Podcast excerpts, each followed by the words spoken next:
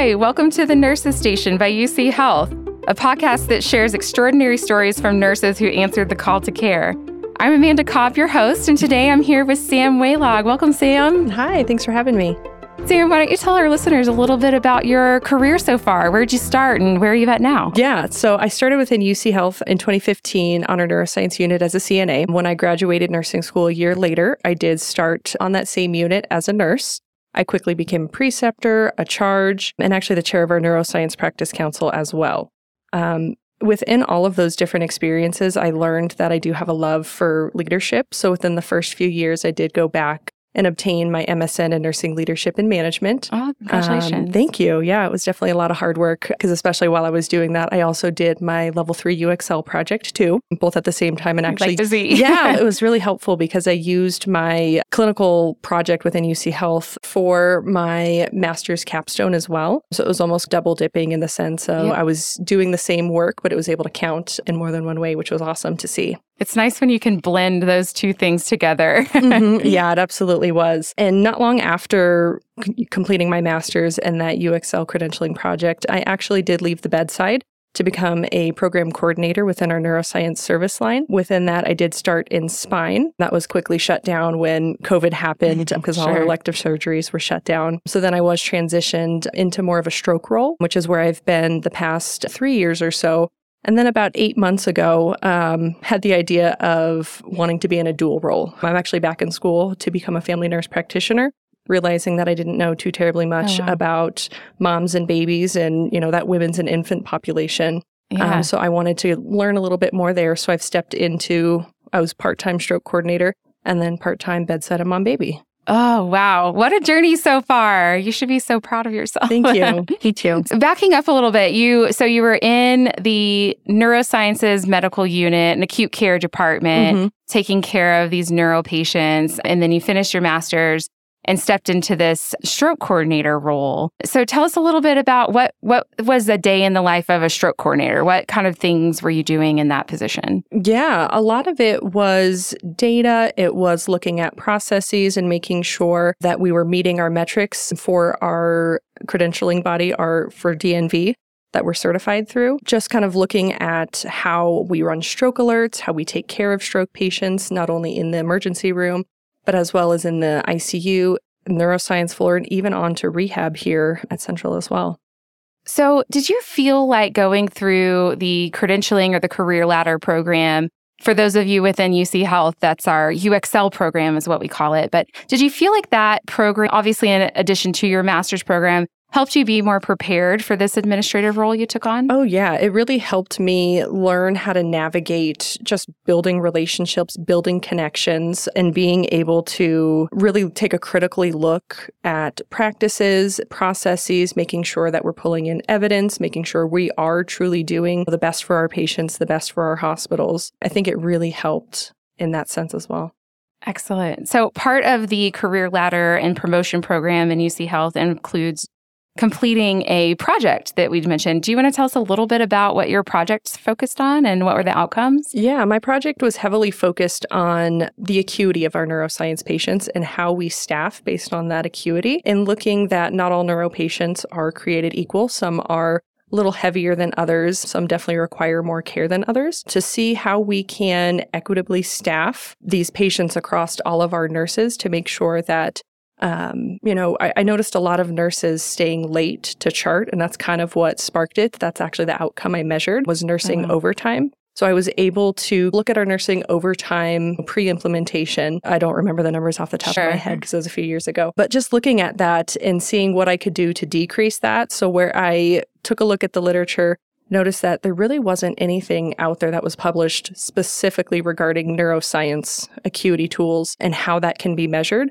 So what I did is I took some addition or some existing acuity tools that were mostly med surg related, took some elements from yeah. there, held a focus group within our staff, asked them what measures and how they could look at acuity with a, in a patient, yeah. and they gave me some ideas of other things that could be included in the tool.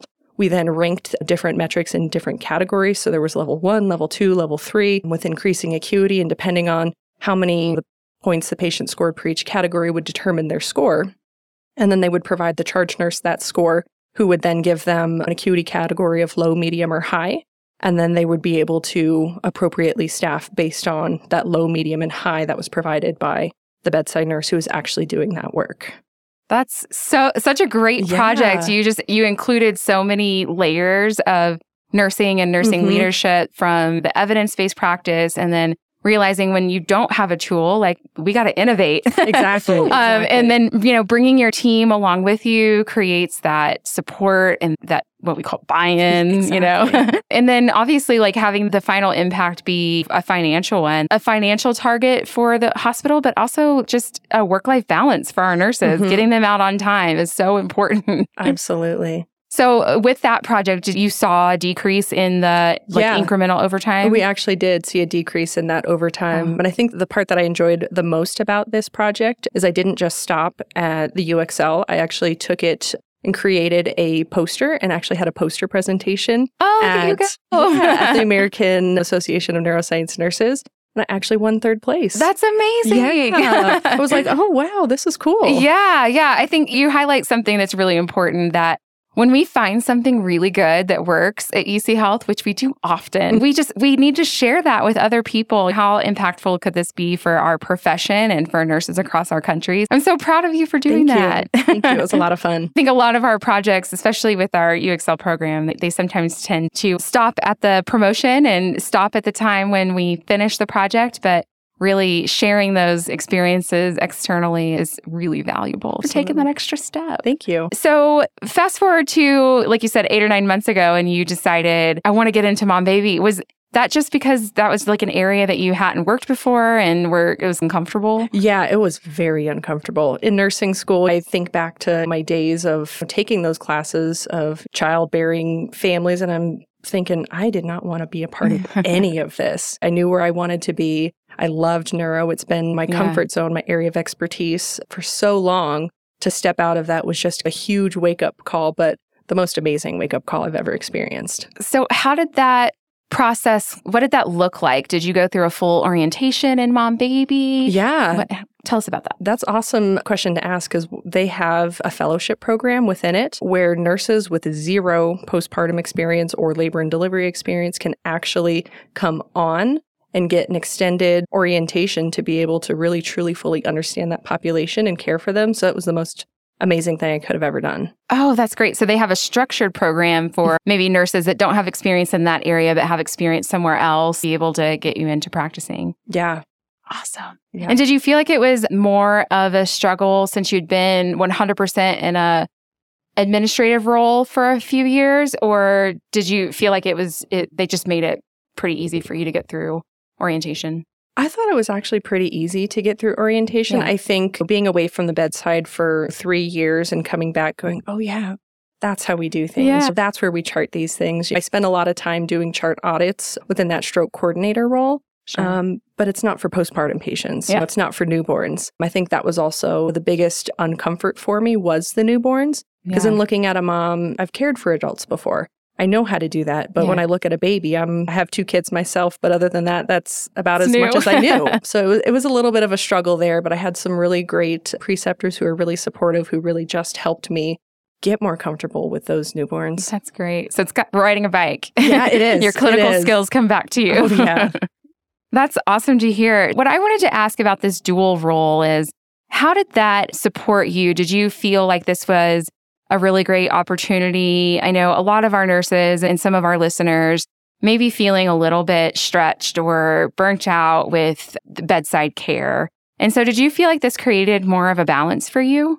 I actually do think it did. I went from five eights within that stroke coordinator role to two 12s and two eights. So being able to still be working 40 hours a week, which was what I had been doing, but it Sure. allowed me that variety to be able to see and do different things, to build new connections with people, and to really get back to that patient care. Because that was a huge reason why I wanted to become a family nurse practitioner is I wanted to get back to that patient care. Yeah. I wanted to do something more with my career and being able to just be back at the bedside, providing education and just learning about a new, different patient population that I may care for in the future is really valuable experience. Absolutely. Do you have any advice for some of our nurses that may be thinking about doing a dual role or a hybrid role? Yeah, I would say it's a little intimidating at first. Definitely a lot of planning through HR. I spent a lot of time with my stroke coordinator manager. She was so helpful in helping moving things along for me to be able to make this dream a reality. So just some patience, just taking the time and just find an area that either you're interested in, but maybe don't know a lot about, or another area you're passionate about, and just do it. Oh, that's great advice. Do you know, do we have fellowship programs in other areas that you know of?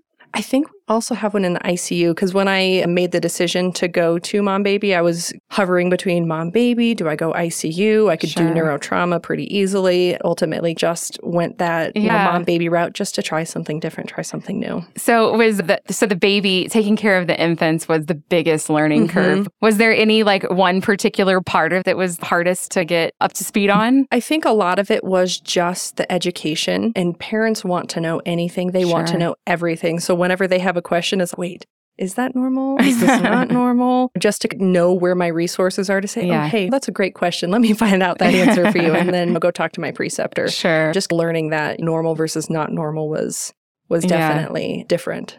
Yeah, I started my career a little opposite. I started in the neonatal intensive care and then went to the adult population. So yeah. um, that was a struggle too. I felt like I had to relearn things like diabetes and heart failure yep. and all of those things that I learned in nursing school, but like infants don't have that. I had to relearn a lot of those kind of comorbidities. That was a little bit of a struggle for me when I made that change. Yeah.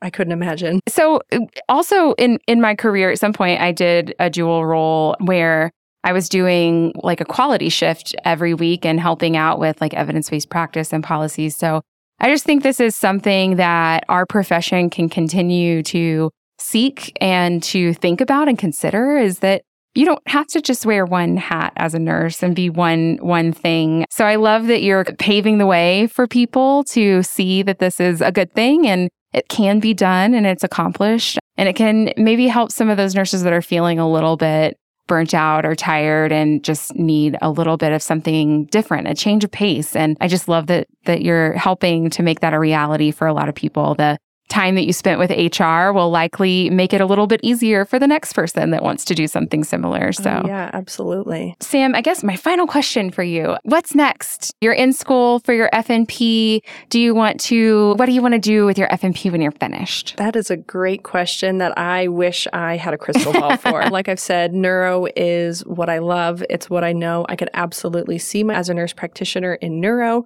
whether it's in our stroke clinic, whether it's working with our neurologists here in the hospital. I could also see myself falling in love with primary care as I've done quite a few clinicals in that setting as well. But then I've also imagined myself what would it look like if I was in the women's world or the peds world. Yeah. Um, I think that's the beauty of being in school for my FNP is I have all of those options. I'm not limited to just adults, limited to just kids. I can do anything and everything in between. So I think it's going to just be whatever happens. You know, I truly believe yeah. that the stars will align and I'm going to end up exactly where I'm supposed to be. We'll just have to wait and see. That is a beautiful message. And so, with closing, thank you so much, Sam, for being on the podcast today and sharing with our listeners. We'll see you next time.